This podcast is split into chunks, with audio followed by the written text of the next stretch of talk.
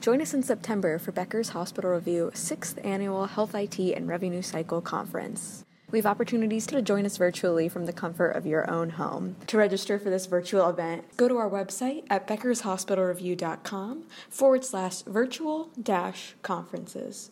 This is Scott Becker with the Becker's Healthcare Podcast. Thrilled today to be joined by Dr. William Melms. Dr. Melms, Chief Medical Officer of Marshfield Clinic. Marshfield Clinic is one of the great clinics and systems in the country. Uh, I'm very familiar because it's in the Wisconsin region, and I'm from Chicago, and have longly been familiar with Marshfield a great, great system. Uh, Dr. Melms, can you take a moment, tell us about yourself and about Marshfield Clinic, and, and, then we'll talk about where you're most focused, how the role of CMO is evolving, and a little bit more. Sure. Yeah, happy to do it. Yeah, the clinic, uh, we've been around a long time, founded in 1916. Uh, Marshfield Clinic became a health system in 2012. Under the leadership of our CEO, Dr. Susan Turney, we've become an integrated health system. We've got 1,400 providers with 800 physicians, 12,000 employees, a health plan, and hospitals. And we've been in a period here of tremendous growth over the past uh, four years. Four years ago, we had one hospital. Now we have nine hospitals, and we've got one under construction. It's uh, truly been an exciting and dynamic time here. Uh, as for myself, I joined uh, Marshfield 20 years ago as a family physician. This was 10 years into my career. Um, I practiced full time until about six years ago when I became a regional medical director for primary care. Three years after that, I was asked to be the associate the associate chief medical officer, a position that I held really for a very short time before I became the uh, interim chief medical officer and then the chief medical officer. I have 25 physician leaders reporting to me, and um, have uh, developed some really tremendous relationship with all the leaders uh, in the organization. Talk for a moment about really. First, I'll ask you the growth that you mentioned. One hospital, to nine hospitals. I, remember Marshfield Clinic was really just a clinic and not a hospital system, health system too. What spurred that growth? What what forced the the clinic forward to decide we're going to be fully integrated like this? This is what we're going to do. What spurred that strategy and, and focus? Yeah, well, it was really um, a, a, paradigm shift, and it was a line drawn in the sand when we became a health system and Dr. Turney became the CEO. And that was her vision, and we are following her vision. We really we needed to do that. Uh, we felt we needed to do that for the in the best interest of our patients to provide better, more cost-effective care for our patients, and to truly, um, in the environment, survive as an organization. We needed to control all aspects of the patient's care, and that's what spurred this. You talk about the role of chief medical officer, and, and I bet never in a million years, you've been there for 25, did you think that you'd have 25 different medical directors or, or people reporting to you as a chief medical officer? How has that really evolved over the year? Can you talk about that for a moment?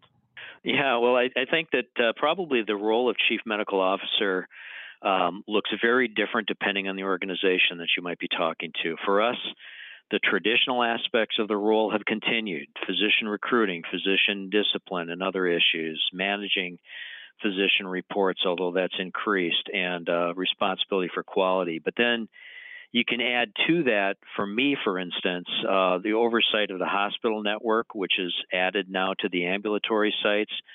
I'm involved in strategy decisions and discussions.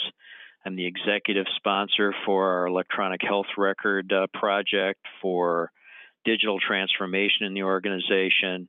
Um, I'm on the Care Delivery Capital Committee, so I help to allocate resources, and I'm chairman of our value based uh, steering committee um, with oversight over our glo- pool of global capitation dollars.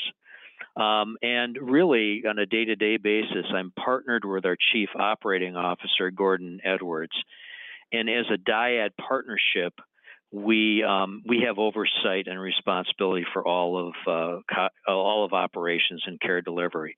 And uh, you know, another example is uh, this year I participated and presented at our uh, bond rating agency meetings, which I got to say is probably not a traditional role for a chief medical officer.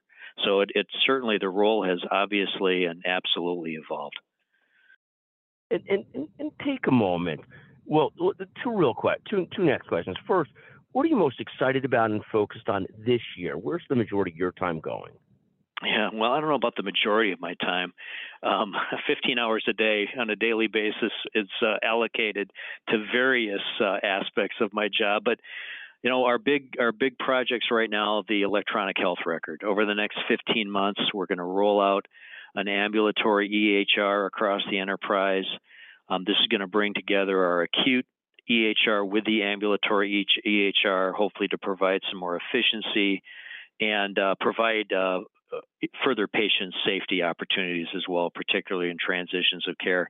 It's a heavy lift. We're replacing a homegrown legacy EHR that we've been using for decades. Um, secondly, probably my focus is is really on the practice of medicine. Um, if we go back a couple of decades to the um, advent of the electronic health record, I think that everybody had this vision that the EHR was going to make practice more efficient, make lives better for our um, physicians, and improve the patient experience. And um, you know, frankly, um, I think it's failed us in those ways. Our the job of our physicians has become more difficult.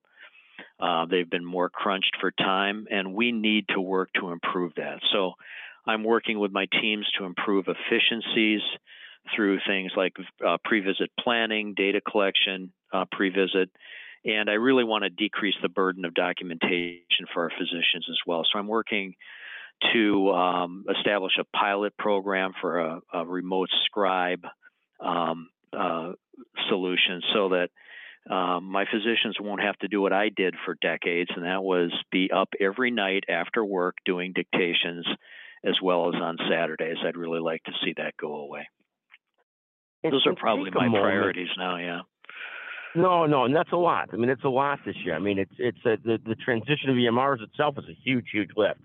Talk about for a moment, sort of, you've had this great career as a physician, from practicing physician in the office next to the patient to now leading a group of uh, uh, 1,400 physicians. How do you sort of, what advice do you give to physicians trying to have impactful or great, satisfying careers? What what, what are a few pieces of advice you give to younger physicians? Yeah, I, I, would say this. I think probably the most important aspect, the most important factor of all, is you have to love what you do, and and that doesn't happen just automatically. You have to be intentional about it. I truly believe that. Uh, it's not easy. It's not easy to be a doctor. You're not always going to like every aspect of your job, but you have to focus on the patient.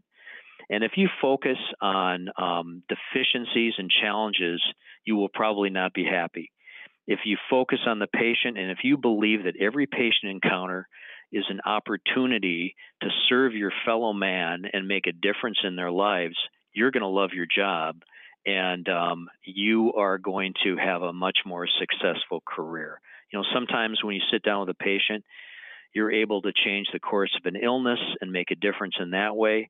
And sometimes you can make a profound difference just by sitting and listening and giving that patient your full attention for that period of time.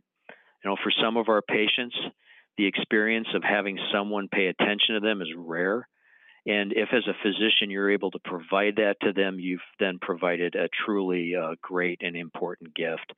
So I really believe that if you focus on the patient, don't focus so much on the challenges and the difficulties you will have a, a very successful career. And if you find yourself in administration at some point in your career, um, you can love that too. You know, m- many of my days, as I mentioned, are 15 hours long. In fact, typically they are. And um, I have to deal with unpleasant situations frequently in the day. But I, I guarantee you that every morning when I wake up, I'm excited to go to work because I look forward to the opportunities to make a difference for our organization make a difference in the lives of our patients. And I truly enjoy the people I work with. And if, if you do go into administration, I've got one piece of advice that I think is really important. And that is when an opportunity is presented to you, always say yes, because you never know which opportunity is going to lead to the next opportunity and to the one after that. But I've been I have been very blessed in my career. Uh, uh, uh, thank you, but but really great advice. I mean, first from the administration side is an administrative opportunities, and you look at things. be open to opportunities. Say yes. Bias towards yes versus no, and bias hard towards yes, and looking at opportunities seriously. From a physician standpoint, love what you do. Enjoy and listen and pay attention to your patients, and try and focus on the patient so deeply, and also make every patient encounter impactful. Everything you do, try and make each moment be, sit with it and be impactful um, and, and, that may be just listening hard and, listening well with the patient, whatever it might be. But I think Dr. Melm's magnificent advice. It's amazing to me, being from the Midwest, watching and having done a lot of work and spent a lot of time in Wisconsin, watching Marshfield's growth and conversion over the last decade plus. It really is amazing to watch. Congratulations, and uh, thank you for taking the time to join us today on the Becker's Healthcare podcast. Well, I really appreciate you having me. Thanks a lot.